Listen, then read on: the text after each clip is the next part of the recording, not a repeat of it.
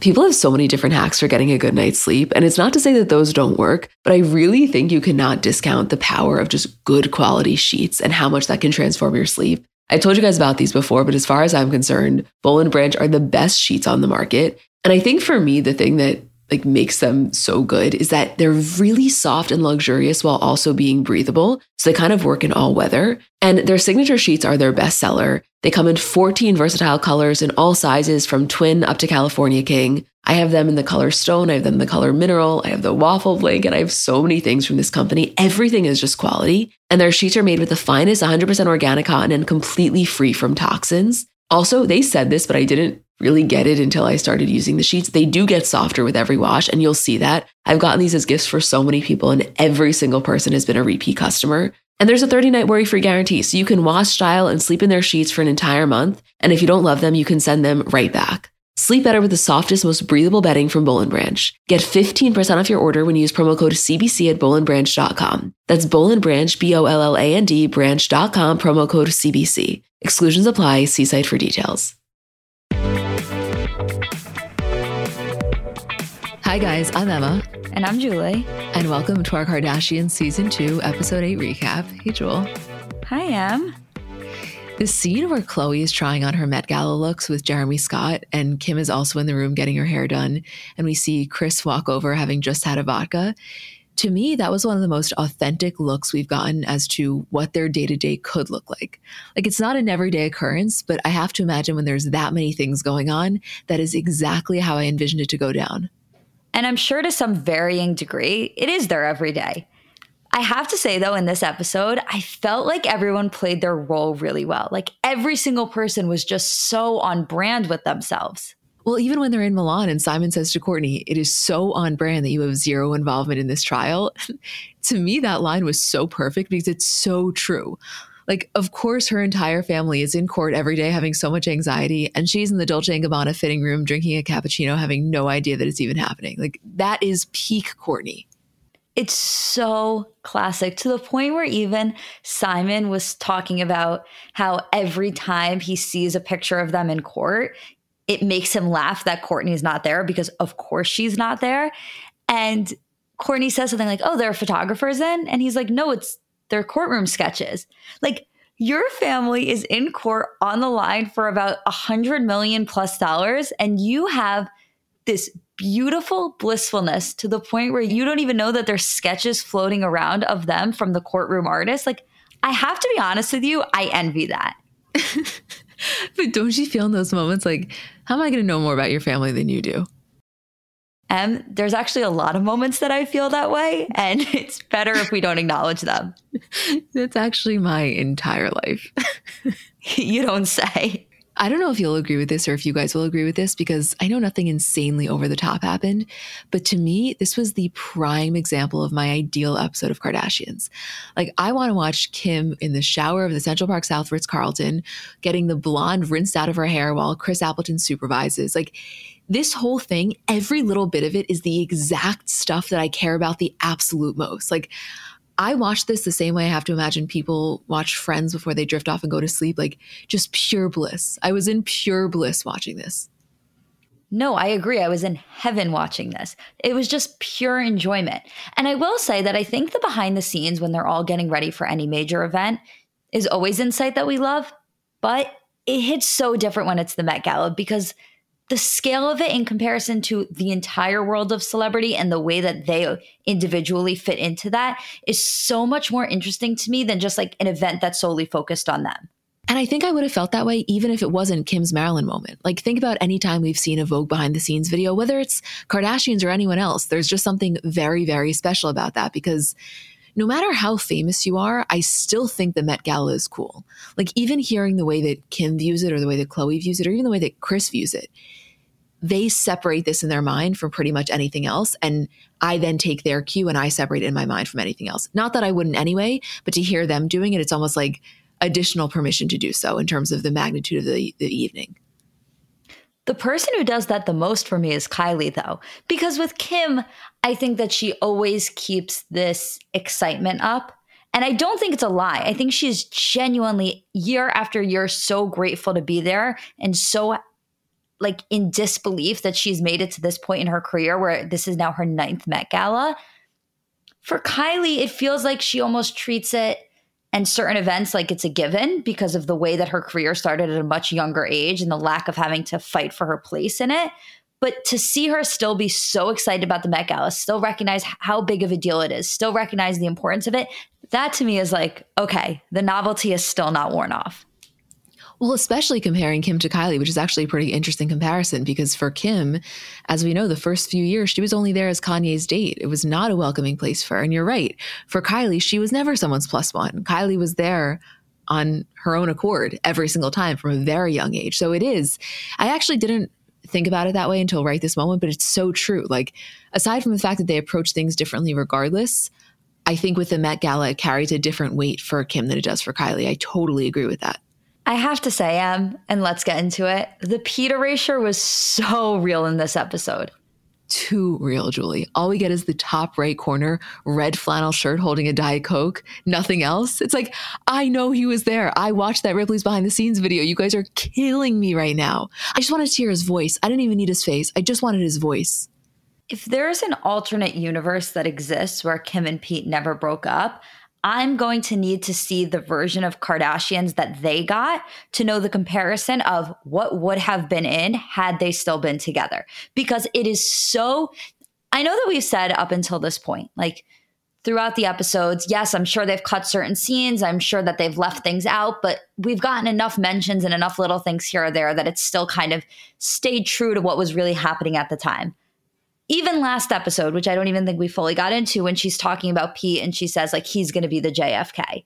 Okay. For this episode to come, and keeping in mind that we've already gotten the full behind the scenes Ripley video from the video that was released by Ripley, where Kim and Pete are fully in it. He's holding her during that moment where she gets the dress over her butt. Like, to get none of that, I was like, uh, oh, you guys did some shit in the editing room you guys went a little too far.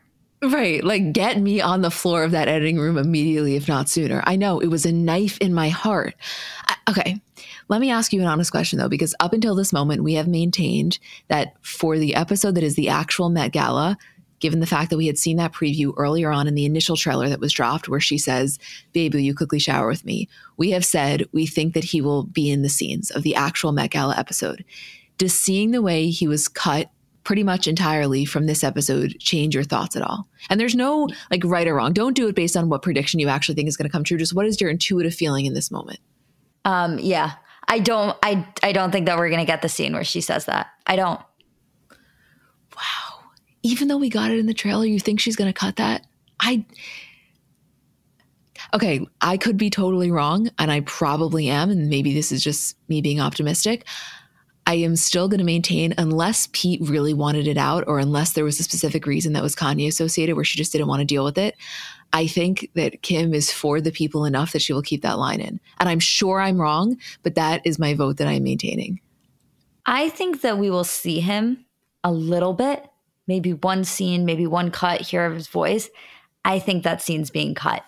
I don't know why the last season trailer clip of Khloe saying, Why are we always making excuses for the people that traumatized us? being cut has given me such distrust in the show. That has stuck with me in such a profound way that I, I'm like, I don't put anything past you guys now. Like, of course, you're going to show us a clip repeatedly, repeatedly in a promo and then not put it in the show. How am I supposed to trust that you're going to put Pete in? Well, first of all, I don't think that's entirely unwarranted because that threw us all for a loop. Like, you guys remember what Julie's talking about the scene when they're at Kourtney's engagement and they're all sitting in the back room, kind of having that meeting about Scott. In the preview, you see Khloe say, Why do we keep making excuses for the people that traumatize us? And then in the actual scene, when they're talking about Scott, there's no mention of that, which I agree with you. It still haunts me. I maybe I'm fantasizing here, and I probably am. Like, I still kind of think that it's possible that they had that in the initial trailer and then decided to wipe any of that from any upcoming trailers that have been since then. But Kim's going to still give us that nugget. Em, I really hope so. Your constant optimism never ceases to amaze me. I just want it so badly. Like, do you remember? Do you guys remember the moment when we got that initial trailer is Kim looking at him being like, babe, will you just come in the shower with me real quick? And he throws his phone. Like that took not a year off my life, but it had to take at least a week.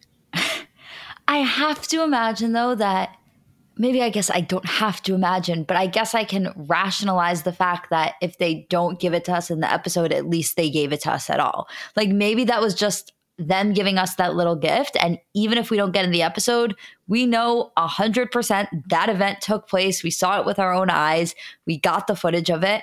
We'll never know who they were talking about with the people traumatizing us or what the context is. So, at least with the Pete thing, if it doesn't make the cut, I'll always know the reality of the situation. that we say, Amen. Amen.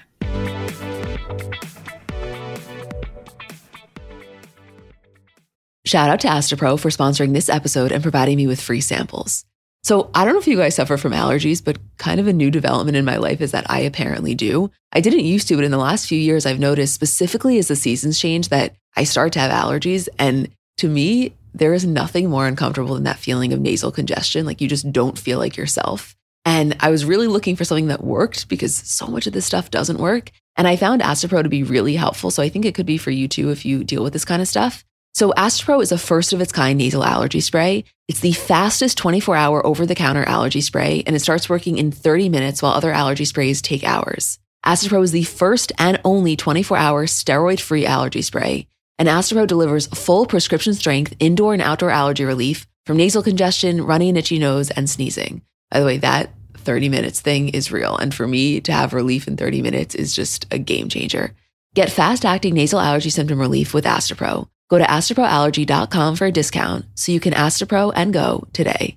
A S T E P R O allergy.com. Astepro and go. Uses directed for relief of nasal congestion, runny nose, sneezing, and itchy nose due to allergies. So Mother's Day is coming up, and I know sometimes it can be difficult figuring out what to get your mom because realistically, no gift is going to do justice for how much you love and appreciate her. But I'm sure you've done the classic, you know, bathrobe, candle, sweaters, gift cards. If you're looking to mix it up, I want to tell you about Aura Frames. So they were named the best digital photo frame by Wirecutter. And it's just the kind of gift that is guaranteed to bring joy because realistically, there's nothing our parents love more than seeing us. So for them to be able to see more of us, even if you don't live close by, like that is probably the best gift you could give a parent. They're Wi Fi connected. They come with unlimited storage, so you can share as many photos as you want from your phone to your mom's frame. And it's easy to set up. It takes about two minutes to set up a frame using the Aura app. We have one in my kitchen, and every time my dad comes down for breakfast, like it just makes him so happy. There's pictures of me, pictures of me and my parents when I was little, pictures of my grandparents. Like, I think as a parent, you never get sick of that. And it's just the kind of gift I know she will love. Right now, Aura has a great deal for Mother's Day. Listeners can save on the perfect gift by visiting auraframes.com to get $30 off plus free shipping on their best-selling frame. That's A-U-R-A frames.com. Use code CBC at checkout to save. Terms and conditions apply.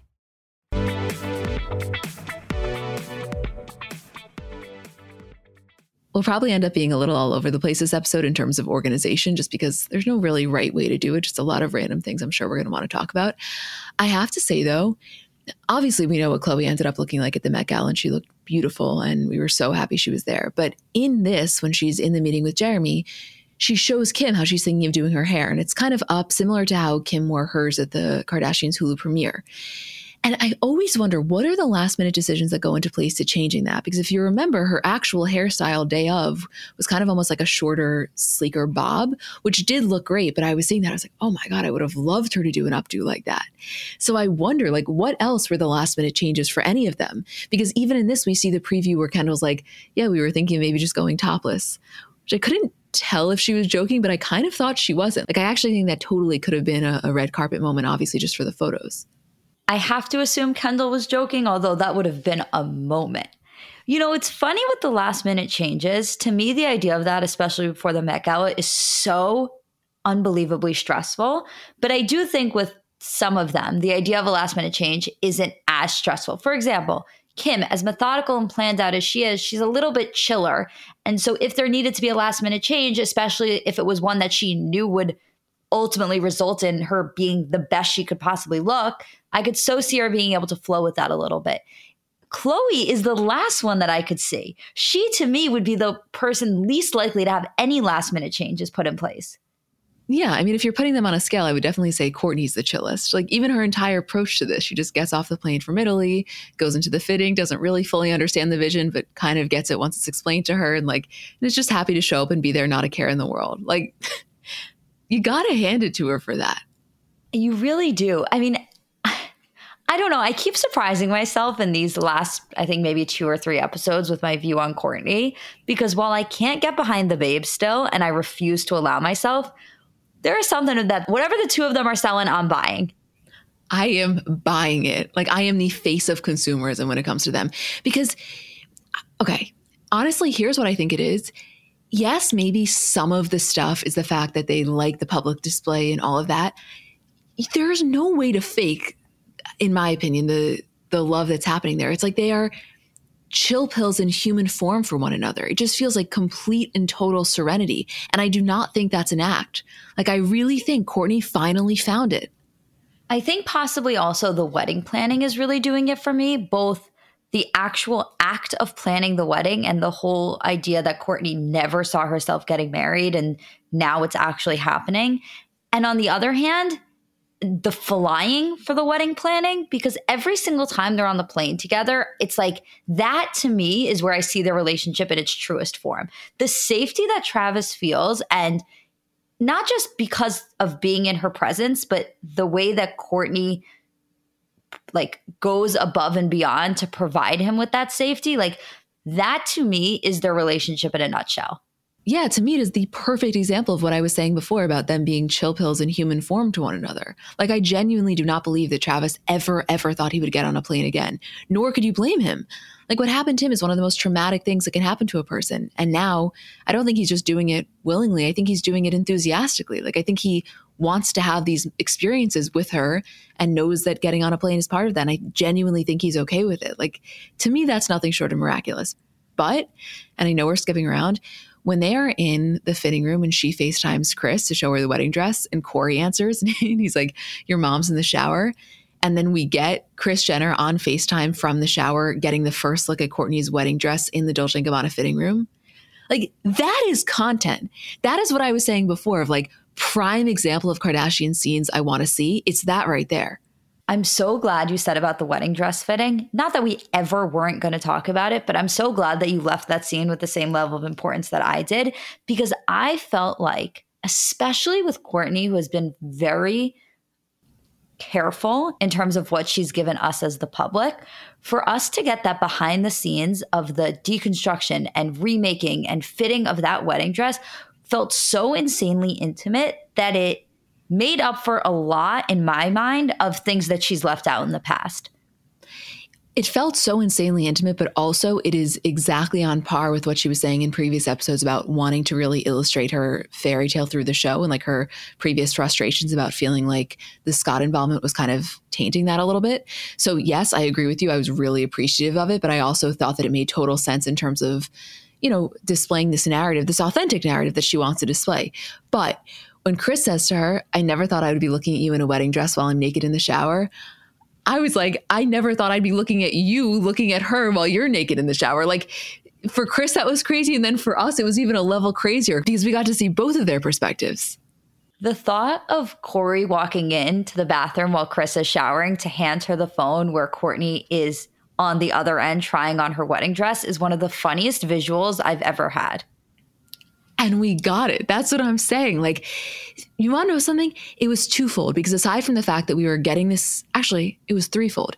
We were getting this very intimate, important moment in Kourtney's life that we never thought was going to happen because she never thought it was going to happen. Then on top of that, we're getting Kris's reaction to that, which I think is additionally emotional because out of any of the kids, I think, as we said earlier, there's something about Kourtney's wedding that just hits a certain nerve for Kris, and then in a positive way. And then lastly, we're getting more details about Corey and Kris's relationship. Meaning, I know this is small and it seems so minor, but like, I think it's interesting to know that if Kris is in the shower and her phone gets a FaceTime from one of the kids, Corey's going to pick it up.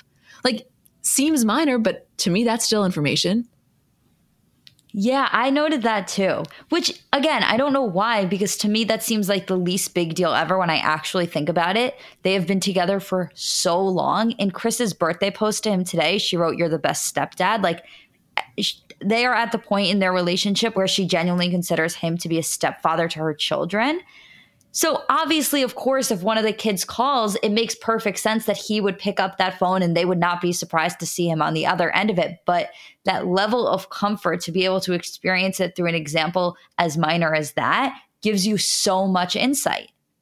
But it's even forget about just Kris and Corey. Like I would be interested in that insight with anyone because I would say that at the height of Kim and Kanye's marriage, I don't know if Kanye's answering a FaceTime on Kim's phone.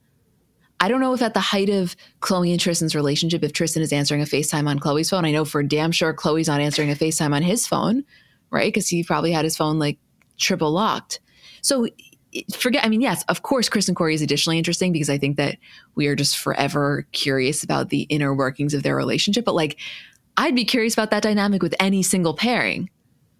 Kourtney and Travis probably share one phone. Oh, 100%. I think that that's no questions asked. But don't you think there's no way if Tristan's phone gets a FaceTime at the height of Khloe and him t- being together that she was going to answer it? You know, when you go to a comedy show and they put your phone in like a lockbox? Mm-hmm. I have to imagine that any single time Tristan walked out of the room, he had a Dave Chappelle style phone lockbox to put his phone into. Because I have to tell you, here's my thing. Well, to go back to the Tristan for a second, because now I'm really thinking about this. Tristan was communicating with Maralee Nichols a lot on Snapchat, as we knew from the court documents and things that were released. We have to assume that there were plenty of other women that he was talking to either via text, DM, or Snapchat. The idea that Khloe would have gotten back together with him without searching through his phone if she was able to is illogical to me. Clearly, that phone was just out of sight, out of mind for Khloe at any given point in time. Right. So he's on his Kevin Gates shit, you mean? Two phones. oh, you think he's got two phones? Yeah, duh. You think he's going to have the Snapchat app anywhere on his main phone? To me, that is like a dead giveaway. If you, as the father of many children, at have what twenty whatever years old he is. You're right. It's definitely two phones. In my head, it was just Khloe had absolutely zero access to the main one. But you're right. There's the main one and the side one. That makes way more sense. Which either way is such an unfortunate reality. Like you should never feel as though the only way to maintain your sanity is to be able to go through every inch of your partner's phone. Like you want to have the trust to not have to do that, but he took that from her many, many times. Right. I wonder if she, I mean, I have to assume she searched a little bit. I have to imagine the temptation was there, unless she really challenged herself and it was something that they worked on in therapy together in his therapy that she joined at certain times to not do that see, as much as we've gone about their relationship in terms of like what actually went down, I don't think I have a good enough understanding or we've seen enough of them together entirely naturally to like really have an educated guess on exactly how that went down. And by the way, I know we were just having this conversation recently. I feel the same way about Kylie and Travis. I feel the same way about Kendall and Devin. Felt the same way about Kim and Pete. The only one currently out of any of the relationships, including Kris and Corey, that I could answer with not full certainty, of course, but that I could answer with what I would assume to be the most informed or educated guess on like their phone dynamics is Kourtney and Travis. Right, because that's the easiest one to understand. And I would be shocked if there was anything beyond the surface that was unpredictable to us. I think exactly what you see with them is what you get. I mean, we saw a tiny little glimpse of that when they're on the plane and he's scrolling through her photos and she's like, do not swipe anymore because I don't want you to see the wedding dress. Like that was the only thing she could ever not want him to see, you know, and it directly involved him. Right, exactly. Which is, I mean, I would say that it's telling, but it's not. There is nothing about their relationship to me where I would be like, oh, that's so telling. Like, I, I don't know. I, I think that that's part of my current fascination with them and watching them is I think that I've moved past the phase of you guys are nauseating me to like, you guys are nauseating me a little bit, but you're so in love in a way that is so genuine that I can look past that slight hiccup in the road. Yeah. It's like I just feel inherently like a hater to like come down so harshly on them because yeah, is it a little much at times? Absolutely. But also like, wow, that's a love that I've seen multiple times in my life and like really something that I want for myself. So I I'm not gonna hate on it. I don't think it's good karma. I will say also that as upsetting as it is to not have Scott in the show, because for multiple reasons. A, because we obviously want to see what's going on in his life at that time. B, because last season we got so much of him and so much insight into what was going on in the family and in their relationships via him. But also, there's a clear comedic element of the show missing as a result of not having Scott. However, I do think that because these episodes don't have the contrast of Scott really going through it, it's a little bit out of sight, out of mind. And therefore, it makes it easier, at least for me, and probably for you as admitted Scott apologist, to really delve in and enjoy the Kourtney and Travis of it all. Because it's not like you're seeing the scenes of them so happy contrasted with the scenes of Scott where you're like genuinely worried about what he's going through. Okay, yes, but I also honestly think, and I could be wrong, like this may not be the case. I honestly think that even if that were happening at the same time in this season as what's currently happening, I don't think that it would uh, like take up as much space in my mind as it did last season. It felt so much fresher last season, where now it's like, not to say I don't have empathy for Scott. I obviously want him to be okay, but like if he were going through it, I think that you could be, you know, empathetic and compassionate towards him while still realizing like the two are separate at this point. And honestly, I want to see Scott in the capacity on the show of just like living his life and having fun. I don't think that his plotline needs to be at all Kourtney centered. And I think that's where I'm having a little bit of frustration because it's like there's a middle ground that exists as well. It's not like we only can see Scott when it comes to him being distraught over anything going on with Kourtney or him trying to navigate that. Like you're right, Scott does have a very specific comedic element that he brings to the show and like I said, I fucking loved this episode. 10 out of 10, no complaints. Fed me. Like I was interested start to finish. But would I have loved a five minute Scott cameo? Of course I would. I'll never say no to that. The biggest dynamic missing from the season is Scott and Khloe. To not get one scene of them together, nothing, it's so weird to me. And I do feel like there was confirmation going into the season that Scott was going to be on the show. And to have him only in the capacity of talking to Kendall about flipping houses and that's it? Like a little explanation, please. Yeah, it does feel like we need a little explanation, especially because, and I don't know if this feels like a ridiculous point, but it just came through my mind. So I think it's worth at least mentioning. Not to say Scott doesn't have a lot of other business ventures, and I know he is completely fine financially, but the show was a huge source of income for him. And so I wonder, I mean, there's no way that he's getting paid in the same capacity that they are. I wonder what that looks like and if he took a hit in that way. Like, I, I genuinely do think that that made a huge difference in terms of his yearly income having that. Do you think that's wrong? No, I don't think it's wrong. And it could also be that he's really going through it still and maybe doesn't want cameras on him this season. Maybe it was his choice. Maybe he saw the way that people were responding to him last season and didn't want to do that to himself. But I don't know, he's such a presence.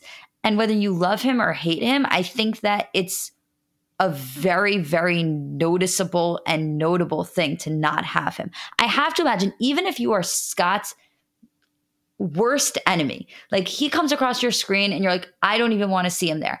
I have to imagine that having him not on the show at all, you're like, hmm, it feels like it's missing something here. Okay, well, let me ask you a question, and for anyone listening as well. If you had the choice for the rest of the season to get Scott appearances or Pete appearances, which are you choosing? Pete. Okay, and now to up the stakes for a second. Let's say there's five scenes you could get of either of them. And the five scenes of Pete are just, you know, minute to two minute ones with Kim. The five scenes with Scott are like pretty long 10 plus minutes, not just talking to Kendall about flipping houses, whether it's Kourtney related or not, but we're getting a really deep look at what's going on with his life, slash him and chloe just hanging out. What are you choosing? I still think it's Pete because, um, listen, obviously, I miss Scott immensely. It is an absence from the show. And if you were to ask me about the show continuing on for many, many seasons, if I had the choice between seeing Scott for the rest of the seasons and it's not like his role on the show is being, you know, thrown away altogether or having a couple of scenes with Pete, maybe I would pick Scott. But the comparison there is like a no brainer for me. You will get Scott in some capacity. Maybe it's not on the show, but through social media, I'm sure we'll see an interview with him one day. I'm sure we'll see other projects that he's working on. Like you will see Scott again and you will get that personality back on your screen and you will still have some sort of an understanding of where he fits into the family and seeing him interact with the kids and seeing him on Penelope's TikTok, whatever. Never in your life again, I would say, not never, 99% sure, will you get Kim and Pete together. And you will never get them in the capacity of when this relationship was at its peak. And it was the piece of information that you were dying the most for was just what the fuck does it look like to see the two of them together? So for me, as much as I love Scott, I am taking that insight into Kim and Pete any day. I'm taking that over everything. Any day of the fucking week. That is the only correct answer for that scenario, in my opinion. Because to me, exactly like you said, Scott, God willing, we're going to have for the rest of our lives. Kim and Pete, that is a one little moment in time. And we only have whatever the Kardashian cameras captured for X amount of weeks, X amount of months. To not want that and to not prioritize that, I'm sorry. I love Scott as much, if not more than the next guy. The choice is Pete any day of the week. And by the way, I think that Scott would agree with that. I think so too, but that's also why I'm struggling with the season because I do, I love it. Do not get me wrong. I have enjoyed every single episode. I think that we've gotten some really amazing behind the scenes footage. The lack of Pete is so glaring. It is so much. And this episode, I really felt it because I, the whole time we've been operating under the assumption of like, okay, there was no need to mention him. Kim could get away with not doing it. The Met Gala was so centered around him and so centered around, like we said, that one decision to have him join her on the red carpet for one of her biggest Met Gala looks ever. And we're not even going to have a back and forth discussion of, oh, should Pete walk the carpet? What does that look like? What does Pete feel about this? Like, we're going to get a video of him at Ripley's that's already been released. And then you are going to show us that Ripley's fitting and you're going to cut off the top of his head and not even mention the fact, not even a Kim confessional of her saying, and Pete's coming with me to Orlando. Like, I almost feel like I'm being gaslit here. I feel like they are acting like now I'm like getting angry and I didn't want to, but I feel like the show is almost acting like this was a fling and Pete kind of fit into it in the second season. Whereas we were like, this was the height of the seriousness of your relationship and we're not going to get any of that. right, like he was your JFK. You walked the Met Gala red carpet in Marilyn Monroe's actual dress, and Pete Davidson, formerly of SNL, was on your arm and we're just it's just being removed. Like I so agree with you. That's why my tireless optimism is really stemming from disbelief. I don't believe it. I do not believe that we are going to get that moment with without him there, but you know what? God damn it, we may. I feel like those Pete scenes are like the 18 and a half missing minutes of the Watergate tapes. Julie, I swear to God, I was thinking in my head as I said that she's about to bring up Nixon.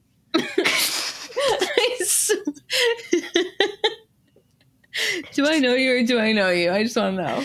Yeah, you know me. you know me very well.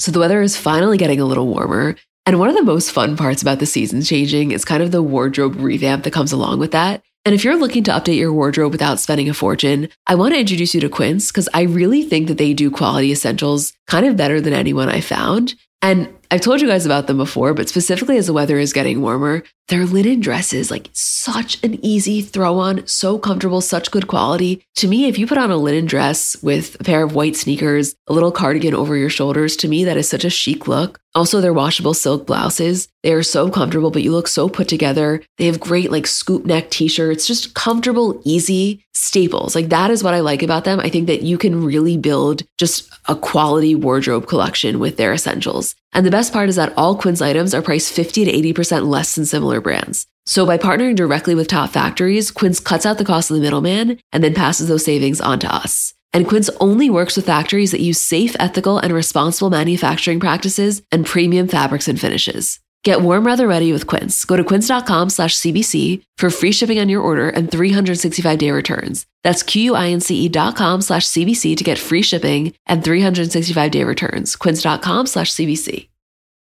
Doing your hair has the potential to be such a time consuming process if you're not using products that really work for you and honestly really work with you. And for me, I'd say generally speaking, my hair is pretty easy to manage, but it does get frizzy. I have a lot of split ends. So I'm always looking for things to manage the frizz. And recently I've been into a new product from Ouai. It's their anti frizz cream. So it's a really lightweight cream. It provides immediate frizz control that lasts up to 72 hours and also heat protection up to 450 degrees. So you're kind of killing two birds with one stone.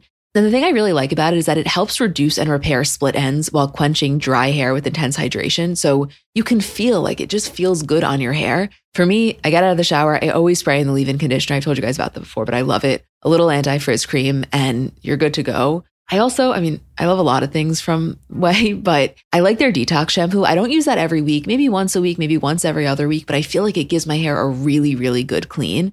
Frizz free up your schedule with Ouai. Go to T-H-E-O-U-A-I.com and enter promo code celebs for 15% off any product. That's T-H-E-O-U-A-I.com, promo code celebs.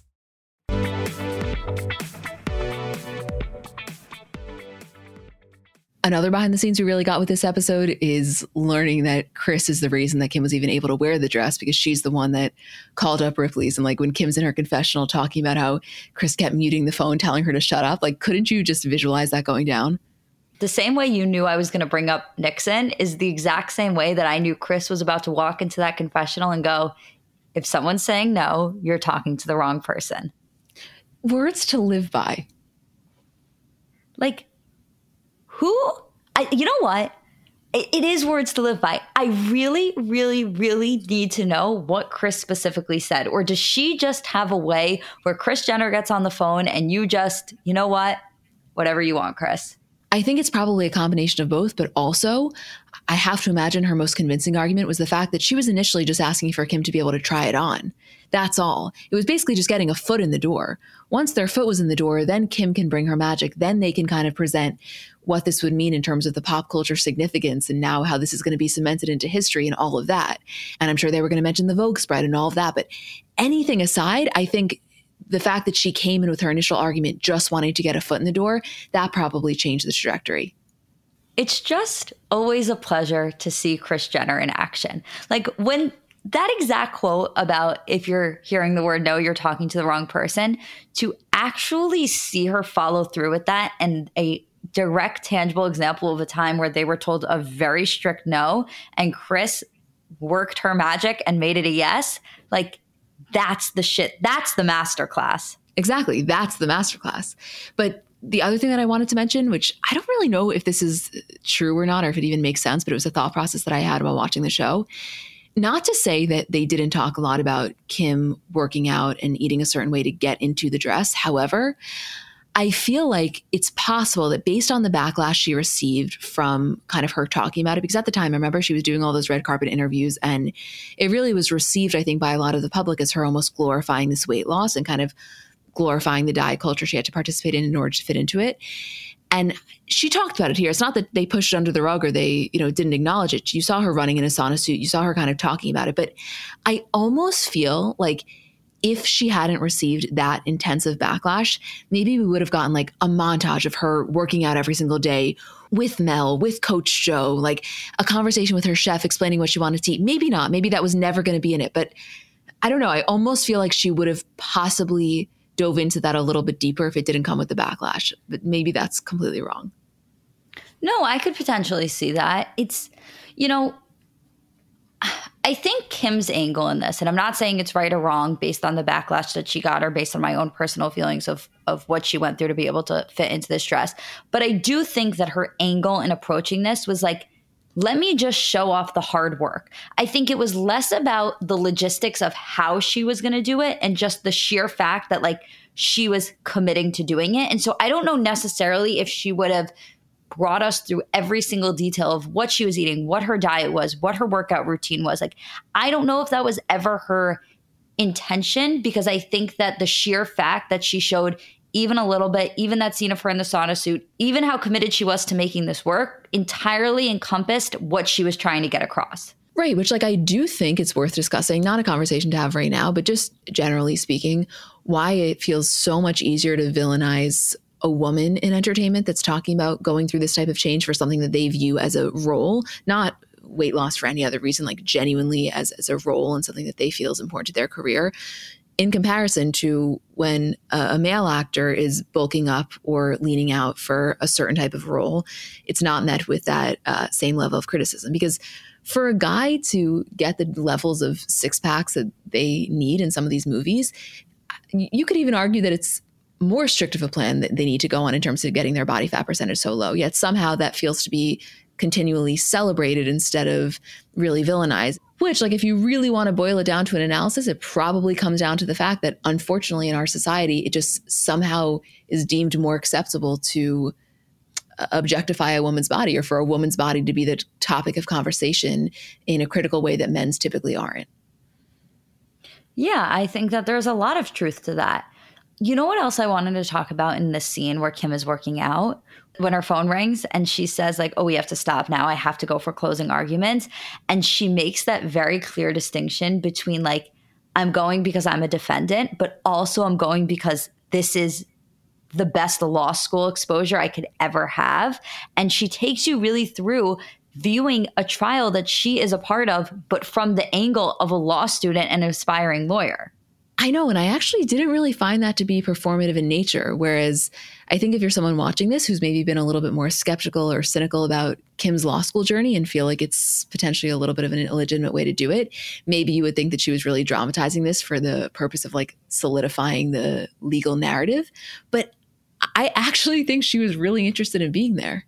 Right. And the thing is that at the height of the trial, there was no part of me that thought about Kim as anything other than a defendant in the case. I never thought about her involvement or potential enjoyment in being a part of this as even remotely possible. But when she explains it from that perspective of like, oh, I can't wait to see the closing arguments and how everything comes together. And I've been taking notes on each aspect of this trial. To me, I was like, oh, duh, of course she's doing that, especially for her, who's probably being represented by one of the top, top lawyers who do this. Of course, she's going to learn so much from being in that environment. Well, that's exactly what I was going to say. The only reason that she was probably even able to experience it from a lens of curiosity and not like entirely be engulfed by anxiety is because of the deep confidence she had in her legal team. One, in the sense of, I think she thought Blac Chyna's argument was total bullshit, but she also probably felt really, really sure that her lawyers were going to make the best possible case. Right, exactly.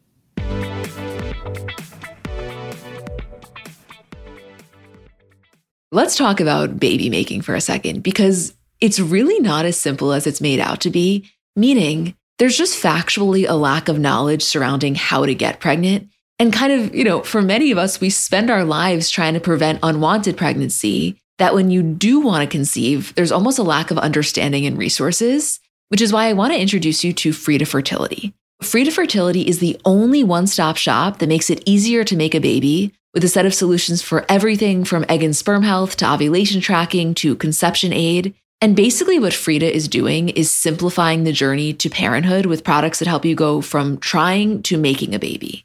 And their products are innovative, easy to use, accessible, from ovulation prediction to at home insemination kits. They're kind of revolutionizing the conception aid game with the at home insemination kit, which is almost, you can think of it as like a modern, effective solution to the turkey baster. This is baby making simplified. Find Frida Fertility on Amazon, Target, and select CVS near you. People have so many different reasons for wanting to learn a new language. Maybe you have an upcoming trip or just want to pick up a new hobby or a skill or just connect with a new culture. I know for me, when I was abroad in Barcelona in college, I'm not going to say that I was fluent in Spanish, but I definitely got to the point where I felt really confident conversing. And when I got home, my dad said to me, Emmy, if you don't use it, you're going to lose it. And he was so right. Like I entirely lost it. So Rosetta Stone's been really helpful for me. So if you are in that same boat or you want to learn a new language completely, want to brush up your skills, whatever it is, I want to tell you about Rosetta Stone because they're the most trusted language learning program available on desktop or as an app. And it really kind of immerses you in the language that you want to learn. So first of all, they're the trusted expert for 30 years with millions of users and 25 languages offered. It's fast language acquisition. So they immerse you in many ways. First of all, there's no English translation. So you really learn to speak, listen, and think in that language, which in my experience, I know I'm getting it when I start to think in the language. It's an intuitive process, so you pick up a language naturally, first with words, then phrases, then sentences, and it's designed for long term retention.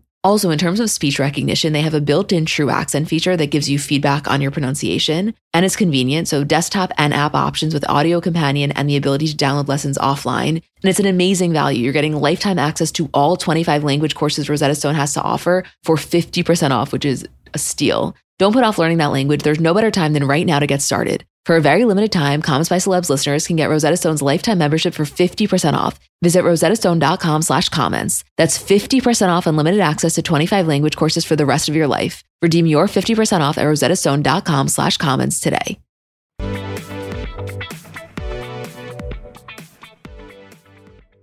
The other thing we didn't mention, which is so minor, but I know you picked up on it, and I have to imagine everyone listening did as well.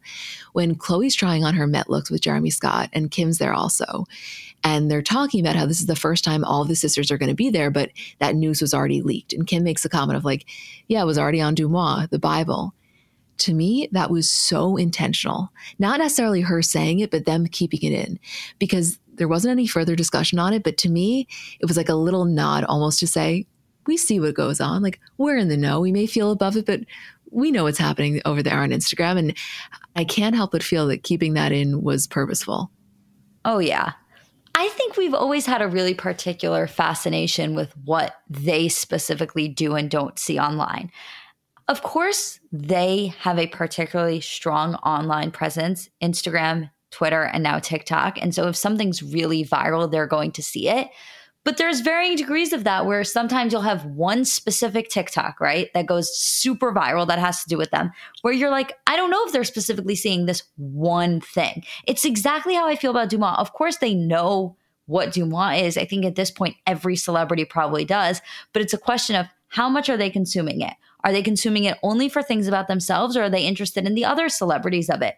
Do they give it much legitimacy? Are they ever feeding it information? Like there's a lot of questions there. And I think that I'm specifically, like I said, fascinated about the way that they view things like that. But when it comes to DeuxMoi, also, the entire celeb world reacting to that is so interesting. Even Hailey Bieber talking about it, saying, like, you know, I'm interested in it. I'm not mad at it, but I also know that there is a lack of verification there. And I feel that way.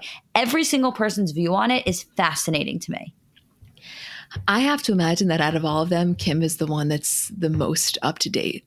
I just think she's always had that kind of sleuthing part to her personality. I mean, if you go back to early, early seasons, she was the one that said, I can hack into any voicemail. I know it all. Like, I think that Kim keeps in touch with that in a way that a lot of the others don't.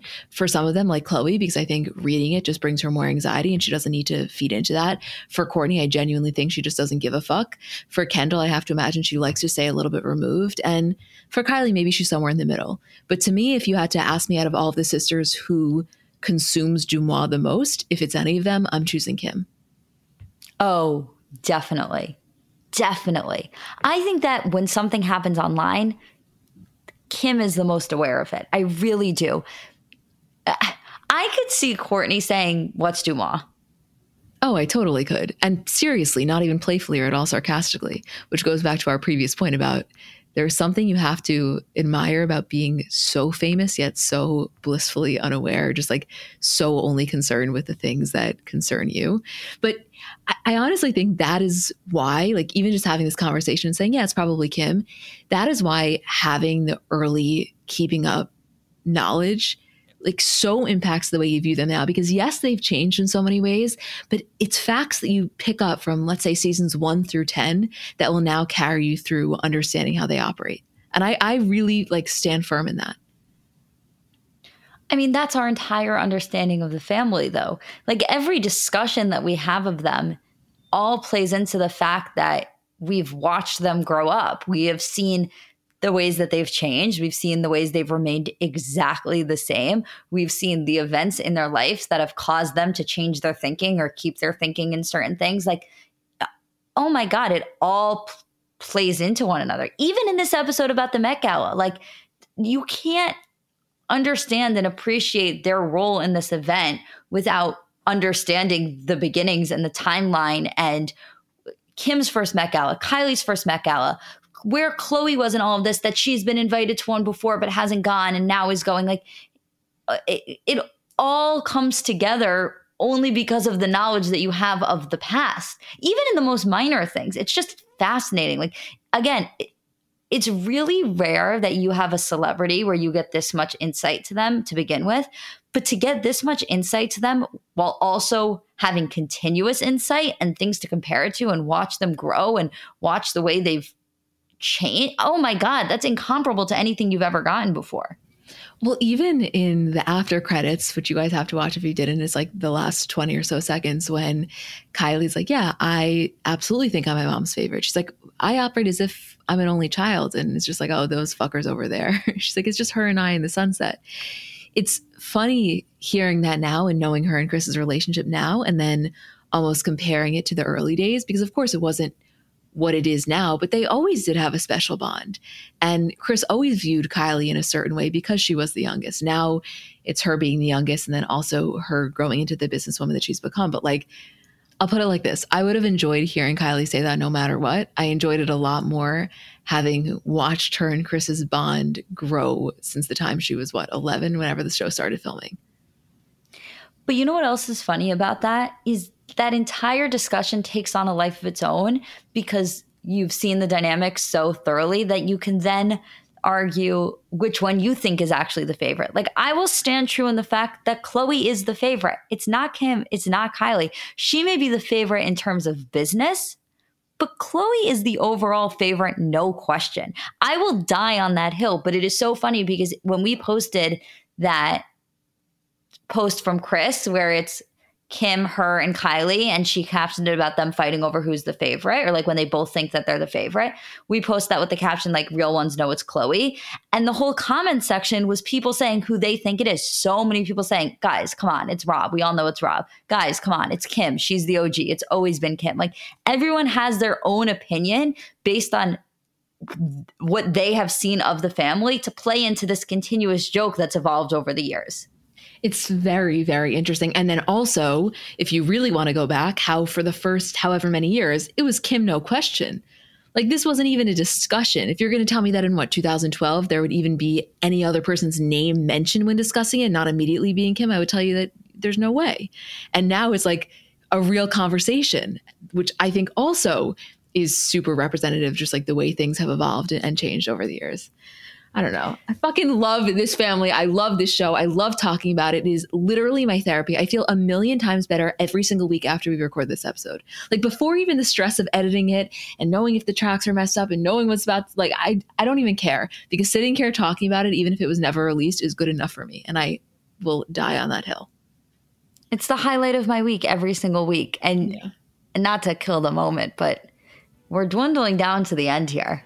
I know, and I was dreading that, but I feel confident that we're going to get season three sooner rather than later. Me too. Is there anything else that you would like to mention? I think that's it. Okay, well, thank you guys for listening and letting us do this. We love you, and Isabel and I will see you tomorrow for Bravo.